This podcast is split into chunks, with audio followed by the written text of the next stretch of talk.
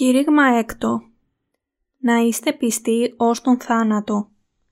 Αποκάλυψη, κεφάλαιο δεύτερο, εδάφια 8 έως 11.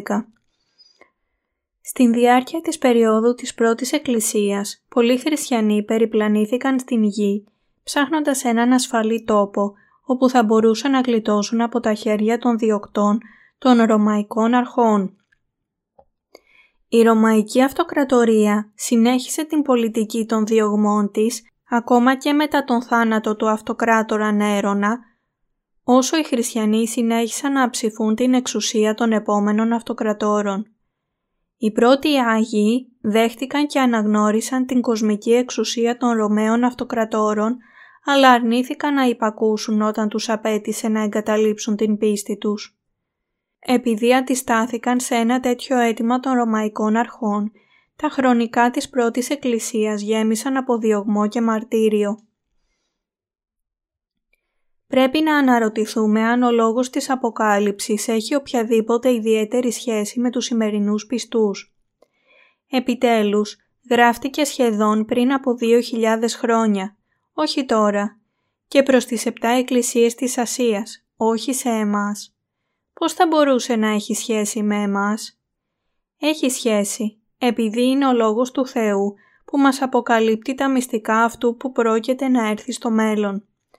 Πρέπει να αναγνωρίσουμε ότι ζούμε τώρα στην εποχή του Μαύρου Ήπου, την τρίτη εποχή των εποχών των τεσσάρων ύπων που περιγράφονται στην Αποκάλυψη κεφάλαιο 6.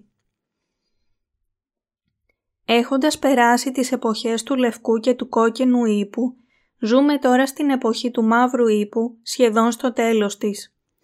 Ολόκληρος ο κόσμος θα αντιμετωπίσει σύντομα μεγάλες πίνες, φυσικά και πνευματικά. Πραγματικά είναι μάλλον ασφαλές να υποθεί ότι αυτή η εποχή της πείνας έχει φτάσει ήδη. Όταν περάσει η παρούσα εποχή του μαύρου ύπου, η εποχή της πείνας, θα έρθει η εποχή του οχρού ύπου, Οι επτά σφραγίδες που αναφέρονται στην Αποκάλυψη κεφάλαιο 6 σημαίνουν ότι ο Θεός έχει προγραμματίσει εν Χριστώ συνολικά επτά εποχές από τότε που αρχικά δημιούργησε τον κόσμο. Η πρώτη εποχή, η εποχή του Λευκού Ήπου, ήταν η εποχή του Ευαγγελίου. Η δεύτερη εποχή, η εποχή του Κόκκινου Ήπου, ήταν η εποχή του Σατανά, όταν ο διάβολος θα έφερνε μεγάλη σύγχυση στον κόσμο εκδικητικούς πολέμους και συνεχίζει να αντιμετωπίζει με τρόπο προκλητικό την Εκκλησία του Θεού.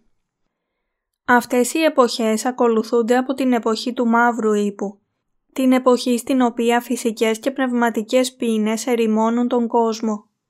Αυτή η εποχή του Μαύρου Ήπου έχει ήδη αρχίσει. Όταν αυτή η εποχή τελειώσει, θα αρχίσει η εποχή του Οχρού Ήπου, στην οποία θα έρθει ο Αντίχριστος καθώς επίσης θα αρχίσουν και οι πληγές των επτά σαλπίγκων που περιγράφονται στην Αποκάλυψη κεφάλαιο 8.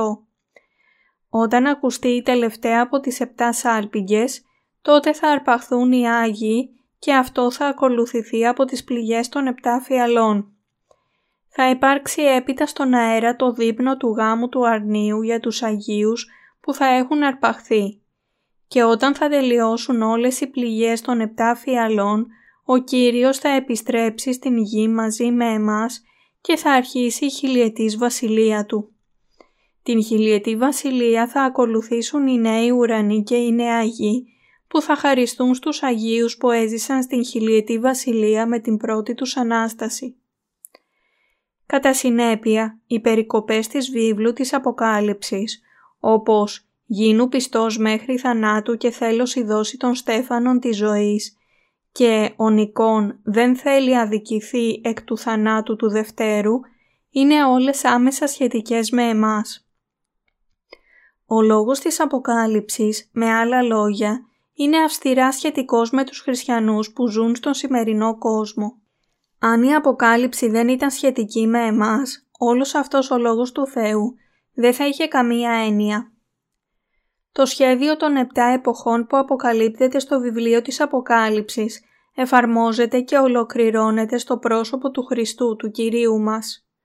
Όταν έρθει η εποχή του οχρού ύπου, ο Αντίχριστος θα κάνει την εμφάνισή του. Πρέπει να ανακαλύψουμε από τον Λόγο του Θεού ποιο σχέδιο έχει ο Κύριος μας για εμάς για εκείνη την εποχή. Είναι απόλυτα κρίσιμο να καταλάβουμε όλοι από τον λόγο της Αποκάλυψης πώς έχει οργανώσει ο Θεός το γενικό σχέδιό Του για εμάς και πώς θα το ολοκληρώσει. Ποιες πληγές θα ξεσπάσουν πάνω στον κόσμο, τι θα συμβεί στους πιστούς, ποιες καταστροφές θα πλήξουν τους άπιστους και ούτω κάθε εξής.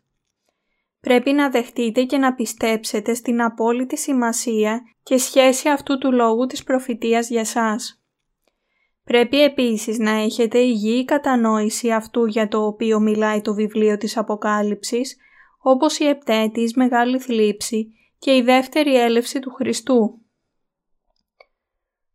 Πολλοί από τους χριστιανούς σήμερα πιστεύουν στο δόγμα της αρπαγής πριν από την μεγάλη θλίψη, το οποίο εμφανίστηκε αρχικά στην Αγγλία την δεκαετία του 1830 και στη συνέχεια έγινε πολύ δημοφιλές από έναν μελετητή με το όνομα C.I. Schofield που ήταν καθηγητής στο Moody Bible Institute.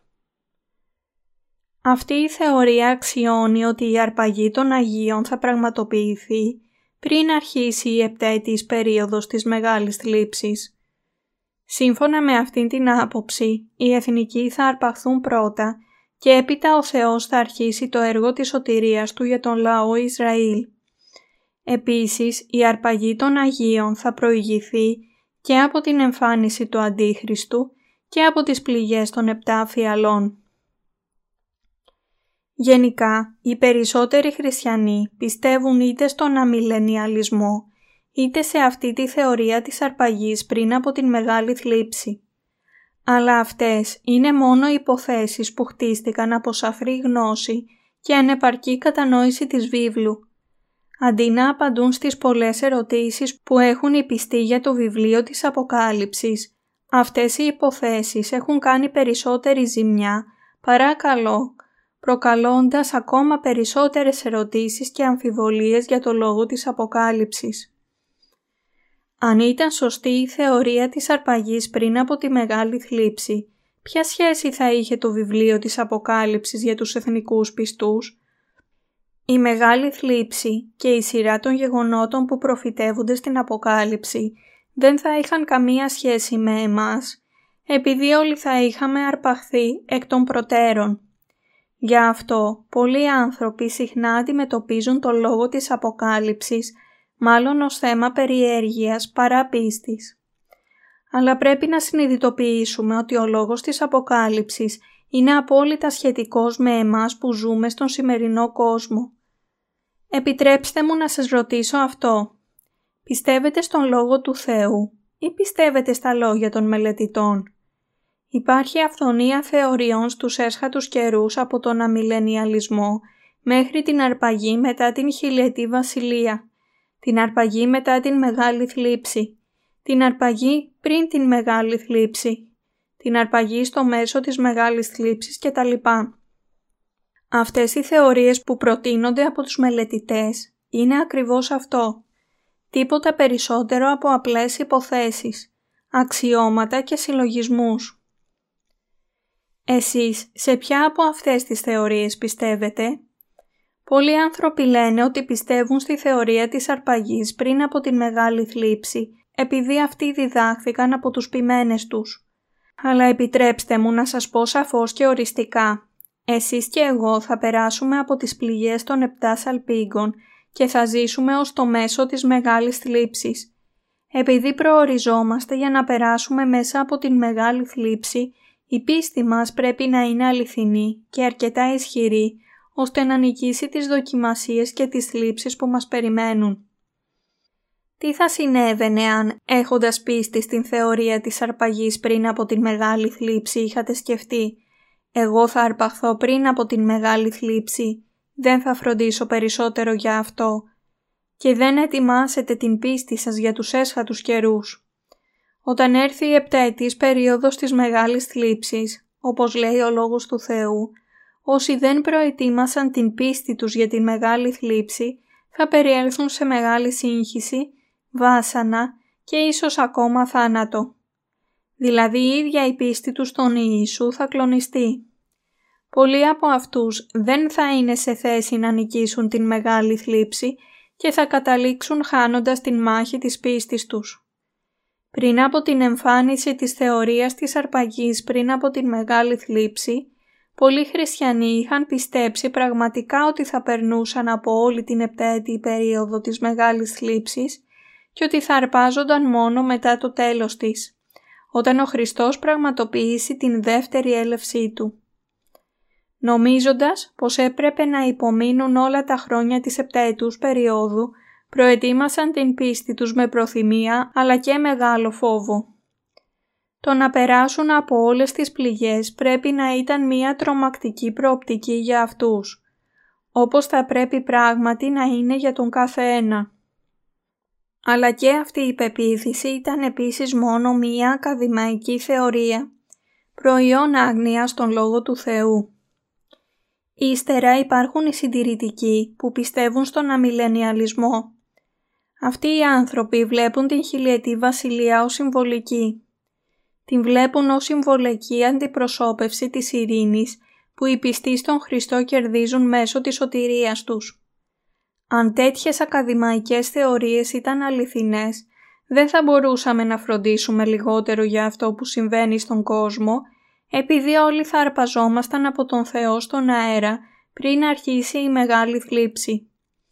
Αλλά αν αυτά δεν είναι αληθινά, τι θα συμβεί λοιπόν; Αντιμετωπίζοντας την μεγάλη θλίψη χωρίς προετοιμασία της πίστης μας, θα μας κυρίευε η ακινησία του φόβου θα ήμασταν ανίκανοι να υπερασπιστούμε την πίστη μας. Θα συνθηκολογούσαμε εμπρός τα κύματα των θλίψεων και των δοκιμασιών και θα καταλήγαμε στο ίδιο ρεύμα με τον υπόλοιπο κόσμο. Αλλά ο Θεός μας έχει πει ότι όσον τα ονόματα είναι γραμμένα στο βιβλίο της ζωής, δηλαδή όσοι είναι αναγεννημένοι εξίδατος και πνεύματος, δεν θα παραδοθούν ποτέ. Ο Θεός μας λέει στον λόγο της Αποκάλυψής Του ότι όσοι είναι αναγεννημένοι θα νικήσουν τις δοκιμασίες της μεγάλης θλίψης με πίστη και πως το μέσο της μεγάλης θλίψης θα τους αρπάξει στον αέρα. Έτσι, η θεωρία της αρπαγής πριν από την μεγάλη θλίψη ξεφεύγει από αυτήν την βιβλική αλήθεια που σημαίνει ότι αυτή η άποψη είναι μόνο ένα ανθρώπινο αξίωμα. Με άλλα λόγια, είναι ένα ψέμα και όχι η αλήθεια. Ωστόσο, πολλοί άνθρωποι σε όλο τον κόσμο έχουν δεχτεί αυτήν την θεωρία της αρπαγής πριν από την μεγάλη θλίψη. Όσοι πιστεύουν στη διδασκαλία του Σκόφιλτ της αρπαγής πριν από την μεγάλη θλίψη, πιστεύουν στα εξής. 1. Η επταετής περίοδος της μεγάλης θλίψης θα αρχίσει μετά την εμφάνιση του Αντίχριστου στους έσχατους καιρούς. 2. Ο Αντίχριστος θα κυβερνήσει πάνω στον κόσμο της διάρκειας της επταετούς περίοδου της Μεγάλης Θλίψης. Το πρώτο μισό της επταετούς περίοδου θα κυβερνήσει ως γενναιόδωρος κυβερνήτης και το τελευταίο μισό ως κακός τύρανος. 3. Ο ναός της Ιερουσαλήμ θα χτιστεί ξανά και θα επαναληφθούν ξανά οι θυσιαστικές προσφορές. 4 ο Αντίχριστος θα κάνει επταετή συνθήκη με το Ισραήλ. 5. Μετά τα πρώτα 3,5 χρόνια της Μεγάλης Θλίψης, ο Αντίχριστος θα αθετήσει αυτήν τη συνθήκη με τον Ισραήλ. 6. Τα επόμενα 3,5 χρόνια θα είναι καιρός μεγάλων δοκιμασιών και διωγμού για τους Ισραηλίτες. Στην διάρκεια αυτής της περίοδου θα κηρυχθεί το Ευαγγέλιο της Χιλιετούς Βασιλείας αντί του Ευαγγελίου της Χάρης. 7. Μεταξύ των Ισραηλιτών 144.000 θα επιζήσουν από την Μεγάλη Θλίψη. 8. Η Μεγάλη Θλίψη θα τελειώσει με την μάχη του Αρμαγεδόνα. Έχοντας ορίσει την Μεγάλη Θλίψη με τους παραπάνω όρους, ο Σκόφιλτ δεν έκανε καμία αναφορά σε αυτό που θα συμβεί στους εθνικούς στην διάρκεια της Μεγάλης Θλίψης.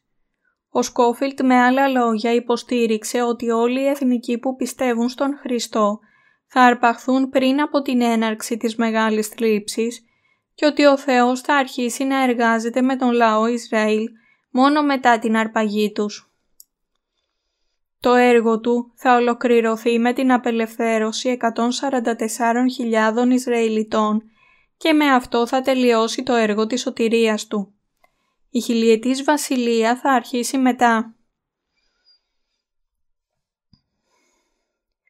Η πηγή επιρροής για τον Σκόφιλντ και τους ισχυρισμούς του για την αρπαγή πριν από την μεγάλη θλίψη ήταν ο Τζον Νέλσον Ντάρμπι, ο ιδρυτής μιας ομάδας γνωστής ως αδελφοί του Πλίμουθ ή κλειστοί αδελφοί, ο οποίος άρχισε να υιοθετεί αυτήν την θεωρία όταν συνάντησε έναν πεντηκοστιανό ηγέτη. Αυτός ο ηγέτης στην πραγματικότητα ήταν ένα 15χρονο κορίτσι από την Σκοτία με το όνομα Μάργαρετ Μακδόναλτ που υποστήριξε ότι το 1830 είδε ένα όραμα από τον Θεό στο οποίο είδε ότι οι χριστιανοί αρπάζονται αμέσως πριν από την μεγάλη θλίψη. Ύστερα από μία επίσκεψη σε αυτό το κορίτσι, ο Ντάρμπι άρχισε να διδάσκει την θεωρία της αρπαγής πριν από την μεγάλη θλίψη. Οι διδασκαλίες του Ντάρμπι πέρασαν έπειτα στον Σκόφιλντ, έναν Αμερικάνο θεολόγο. Ο Σκόφιλτ που είχε περάσει ολόκληρη την ζωή του ετοιμάζοντας την ευρέως χρησιμοποιημένη Schofield Reference Bible, προβληματιζόταν εκείνη την εποχή στο θέμα αν η αρπαγή θα γινόταν πριν ή μετά την μεγάλη θλίψη.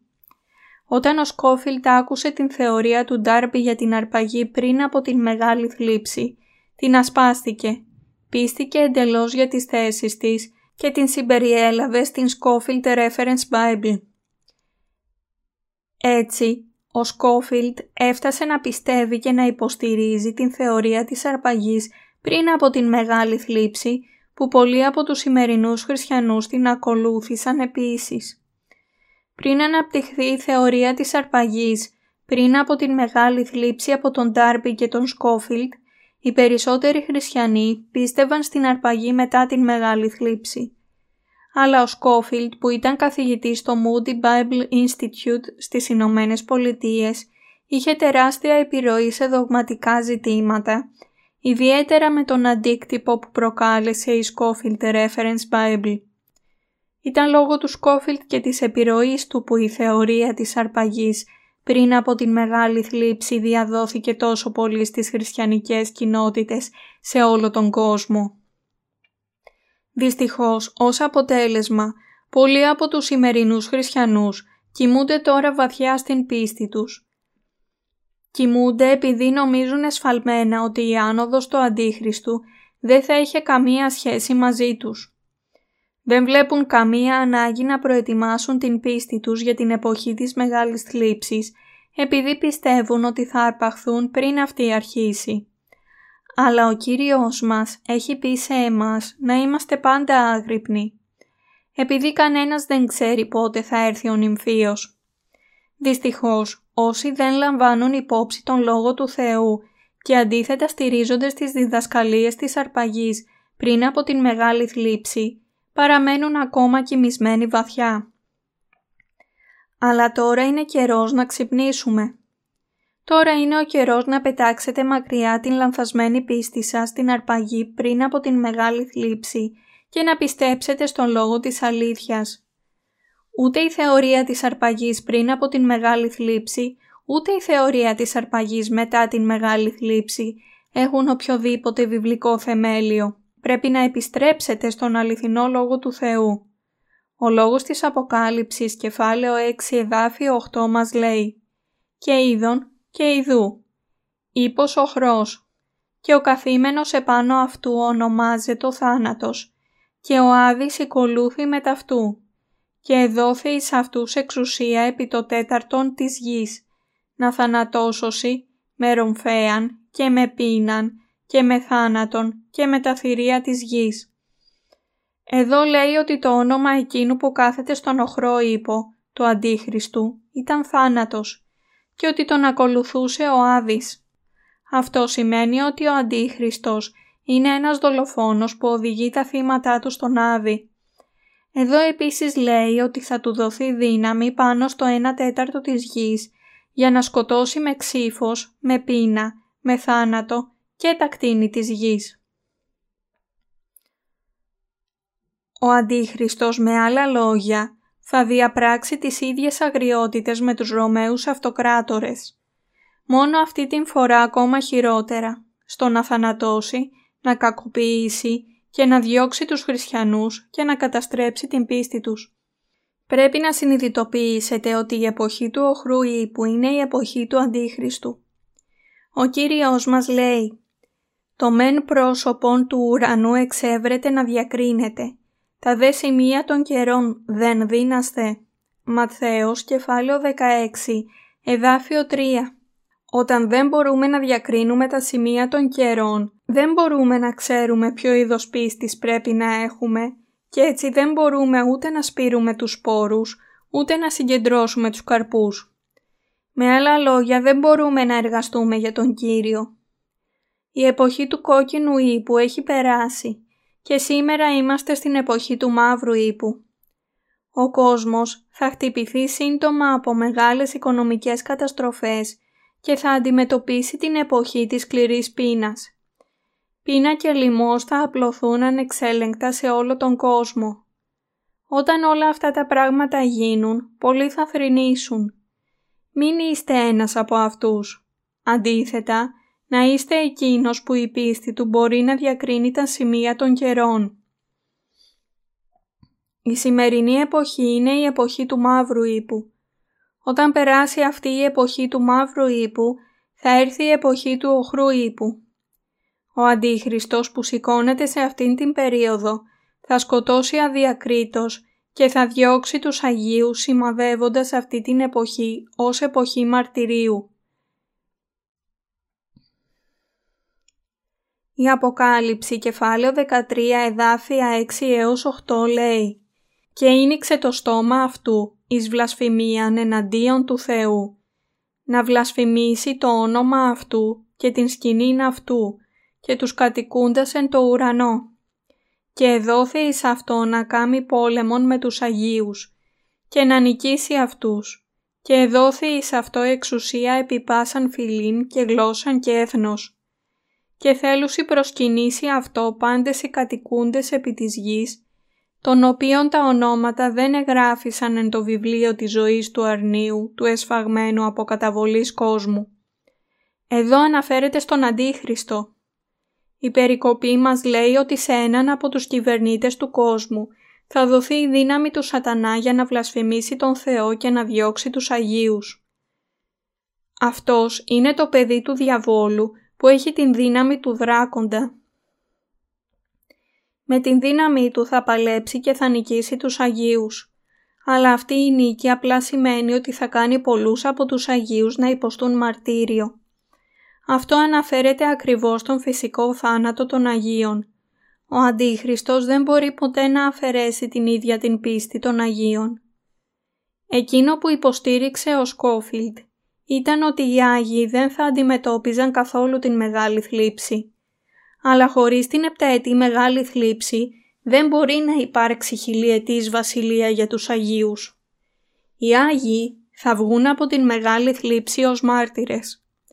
Αυτή η προφητεία της βίβλου έχει προγραμματιστεί από τον Ιησού Χριστό από την αρχή του κόσμου. Όλη η ιστορία του κόσμου θα τελειώσει με τα έργα που θα ολοκληρώσει ο Χριστός. Πρέπει να είστε σε θέση να διακρίνετε τις επτά εποχές που έχει ορίσει ο Θεός για μας. Η πρώτη εποχή είναι η εποχή του Λευκού Ήπου. Η εποχή στην οποία ο Λόγος του Θεού αρχίζει το έργο Του. Η δεύτερη εποχή, η εποχή του κόκκινου ύπου, είναι η εποχή του διαβόλου. Η τρίτη εποχή του μαύρου ύπου είναι η εποχή της φυσικής και πνευματικής πείνας. Η τέταρτη εποχή του οχρού ύπου είναι η εποχή της ανόδου του Αντίχριστου. Αυτή είναι η εποχή των επτά σαλπίγκων, η εποχή του μαρτυρίου. Οφείλεται στην αποτυχία τους να διακρίνουν αυτήν την εποχή του οχρού ύπου που φέρνει τους ανθρώπους σε τέτοια σύγχυση. Χωρίς γνώση αυτής της εποχής δεν μπορούμε να ζήσουμε κατάλληλα την ζωή μας ως αναγεννημένοι χριστιανοί. Αν δεν θυμόμαστε αυτό που μας περιμένει, πώς μπορούμε να είμαστε έτοιμοι για το μέλλον; Ακόμα και οι άνθρωποι που διευθύνουν επιχειρήσεις για να επιτύχουν πρέπει να ξέρουν εκ των προτέρων τις μεταβαλλόμενες τάσεις των εποχών. πώς θα μπορούσαμε οι πιστοί στον Χριστό να είμαστε έτοιμοι για την επιστροφή Του, αν δεν έχουμε καμία ένδειξη για αυτό που μας περιμένει; Αυτή η γη εν τω μεταξύ θα σκεπαστεί από τις πληγές των επτά φιαλών. Όσοι μετά τις πληγές θα επιστρέψουν στην γη με τον Χριστό, θα είναι εκείνοι που οι αμαρτίες τους έχουν συγχωρεθεί, ώστε να είναι τόσο λευκοί όσο το χιόνι, πιστεύοντας το Ευαγγέλιο του Ήδατος και του Πνεύματος που δόθηκε από τον Κύριο. Γι' αυτό πρέπει να προετοιμάσουμε την πίστη μας με την κατανόηση αυτής της εποχής και της κρίσιμης σχέσης και της σημασίας της για εμάς. Ο Κύριος μας είπε στον άγγελο της Εκκλησίας της Μύρνης «Εξεύρω τα έργα σου και την θλίψην και την πτωχίαν. Είσαι όμως πλούσιος και την βλασφημίαν των λεγόντων εαυτούς ότι είναι Ιουδαίοι και δεν είναι, αλλά συναγωγή του σατανά. Μη φοβού μηδέν εκ των όσα μέλεις να πάθεις. Ιδού, ο διάβολος μέλει να βάλει την άσε ξημών εις φυλακήν δια να δοκιμαστείτε. Και θέλετε έχει θλίψην δέκα ημερών. Γίνου πιστός μέχρι θανάτου και θέλω δώσει των Στέφανων της ζωής. Από αυτήν την περικοπή μπορούμε να δούμε ότι η Εκκλησία της Σμύρνης είχε διωχθεί σκληρά από τους Ιουδαίους. Όμως, ο Κύριος είπε ότι αυτοί οι Ιουδαίοι δεν ήταν αληθινοί Ιουδαίοι, αλλά συναγωγή του σατανά. Το είπε αυτό όχι μόνο στην Εκκλησία της Μύρνης, αλλά και στις επτά εκκλησίες της Ασίας. Υπήρχε μία μεγάλη εβραϊκή κοινότητα στη Σμύρνη, η οποία παρά το γεγονός ότι οι Ιουδαίοι λάτρευαν τον ίδιο Θεό, όπως και οι πιστοί στον Χριστό, εν τούτης, δίωξαν τους Αγίους της Εκκλησίας της Μύρνης, ακριβώς όπως είχαν κάνει οι Ρωμαίοι. Στους Αγίους που αντιμετώπιζαν αυτό το διωγμό, ο Θεός είπε «Γίνου πιστός μέχρι θανάτου και θέλω δώσει τον Στέφανον της ζωής». Και ο Νικόν δεν θέλει αδικηθεί εκ του θανάτου του Δευτέρου. Ο Θεός είπε στους Αγίους ότι έπρεπε να νικήσουν. Παρόμοια και εμείς πρέπει να πολεμήσουμε τον Αντίχριστο μέχρι το τέλος και να τον νικήσουμε στην μάχη της πίστης μας. Ο Κύριος μας θα μας δώσει τότε το στεφάνι της ζωής. Με άλλα λόγια, θα μας ευλογήσει επιτρέποντάς μας να ζήσουμε στην χιλιετή βασιλεία και στους νέους ουρανούς και τη νέα γη. Έχετε το θάρρος να υποστείτε το μαρτύριο. Τώρα είναι ο καιρός για να προετοιμάσετε την πίστη του μαρτυρίου σας.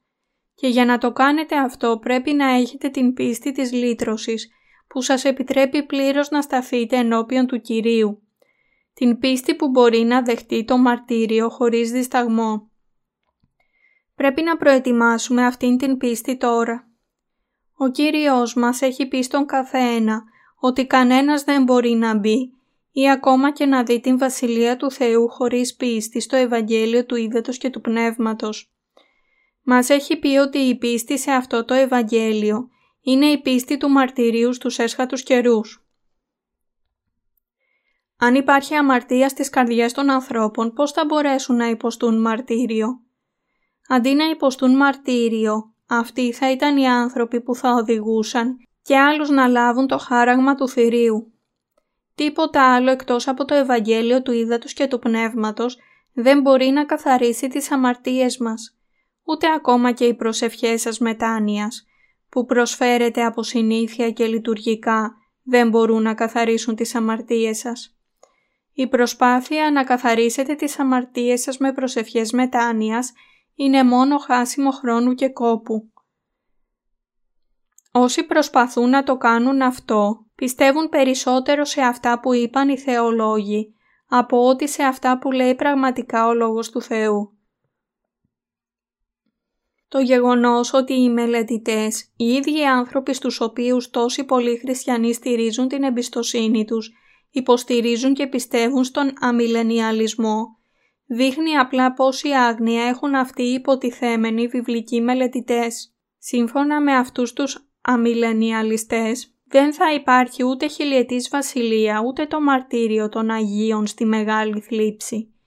Σε όσους πιστεύουν στη θεωρία της αρπαγής πριν από την Μεγάλη Θλίψη ή του αμιλενιαλισμού, το βιβλίο της Αποκάλυψης δεν έχει καμία έννοια.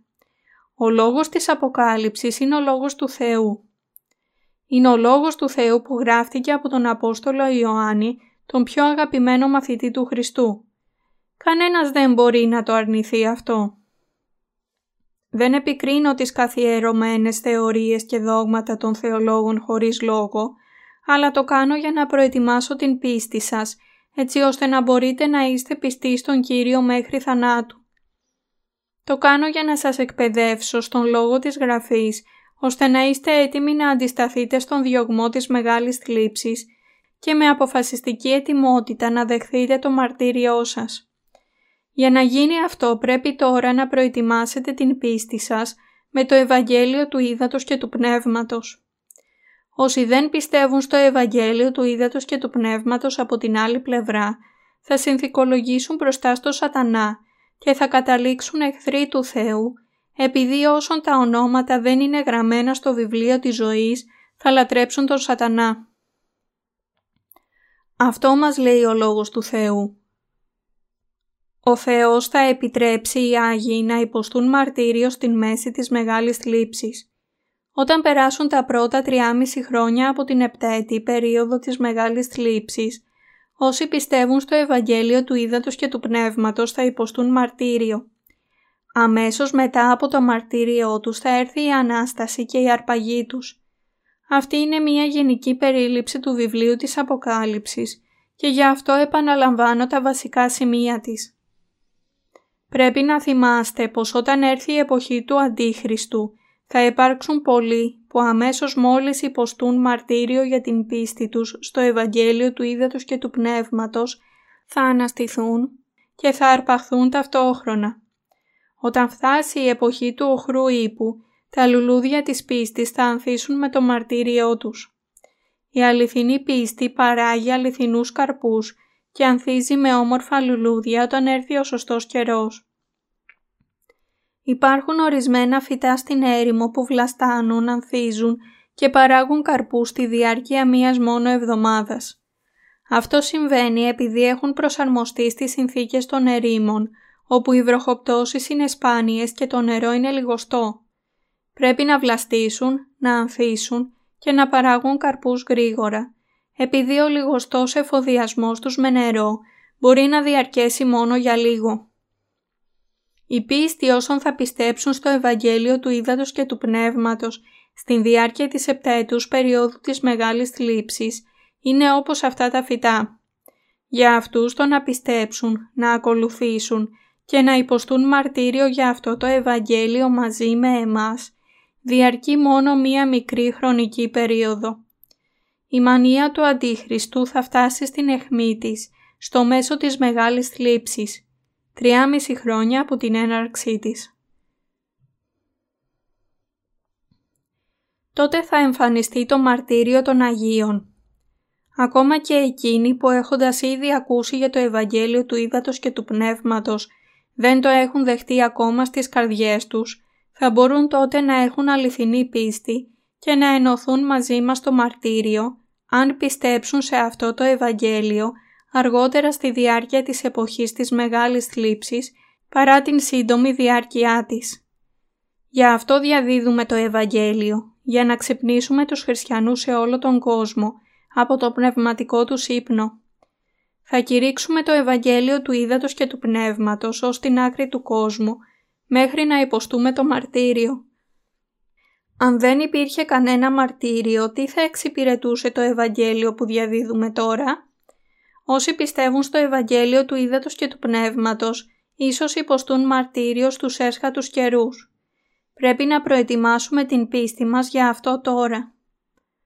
Αν τώρα που έχουμε ειρήνη δεν προετοιμάσουμε την πίστη μας για να δεχτούμε το μαρτύριο, για να υπερασπιστούμε το Ευαγγέλιο του Ήδατος και του Πνεύματος ενώπιον του Θεού, θα λυπηθούμε για αυτό αργότερα. Όταν έρθουν οι έσχατοι καιροί, θα είμαστε πολύ άσχολοι με τους εαυτούς μας λέγοντας «Κύριε, είμαι πολύ απασχολημένος τώρα. Περίμενε με λίγο ακόμα. Μετανοώ τώρα». Εάν αυτό είναι το είδος της πίστης που έχουμε ως το τέλος, ο Κύριος θα μας πει «Γιατί δεν πηδάτε μόνοι σας κατευθείαν στη λίμνη της φωτιάς» Είστε κατάλληλοι μόνο για αυτό. Όσοι έχουν αμαρτία πρέπει τώρα να συνειδητοποιήσουν ότι θα καταλήξουν έτσι στο τέλος. Για αυτό ο Θεός είπε «Ως της έχει οτίον ας ακούσει τι λέγει το Πνεύμα προς τας Εκκλησίας». Ως την ώρα που οι Άγιοι θα υποστούν μαρτύριο, το φυσικό περιβάλλον του κόσμου θα έχει καταστραφεί εντελώς. Οι θάλασσες, οι ποταμοί και οι πηγές θα μετατραπούν σε σάπιο αίμα και ο ήλιος, το φεγγάρι και τα αστέρια θα χάσουν το φως τους, σκεπάζοντας ολόκληρο τον κόσμο με σκοτάδι. Οι κάτοικοι του, που θα κυβερνούνται από πονηρά πνεύματα, θα έχουν χάσει τα μυαλά τους. Η συμπεριφορά τους θα γίνει πολύ βίαιη και ο μόνος στόχος τους θα είναι να συγκεντρώσουν και να σκοτώσουν όλα τα παιδιά του Θεού που μπορούν να βρουν. Γι' αυτό πρέπει να καταλάβετε και να πιστέψετε στον λόγο της Αποκάλυψης. Σήμερα, οι εκκλησίες ασχολούνται μόνο στο να χτίσουν μεγαλύτερα και υψηλότερα κτίρια. Ξοδεύουν εκατομμύρια δολάρια για να χτίσουν τις εκκλησίες τους και όμως στις καρδιές τους υπάρχει μόνο αμαρτία και όχι η πίστη που μπορεί να δεχτεί το μαρτύριο για τον Ιησού. Αυτοί οι άνθρωποι πρέπει πρώτα να καθαρίσουν τις καρδιές τους από τις αμαρτίες τους. Ο κόσμος θα μπει σύντομα στην εποχή της μεγάλης θλίψης, την εποχή του οχρού ύπου. Ελπίζω και προσεύχομαι ότι θα έχετε το είδος πίστης που μπορεί να δεχτεί το μαρτύριο και να παραμείνετε πιστοί στον Χριστό μέχρι τον θάνατο. Πρέπει να πιστέψουμε στον λόγο της Αποκάλυψης, αφού την εξετάσουμε σοβαρά με το πνεύμα των βεριαίων.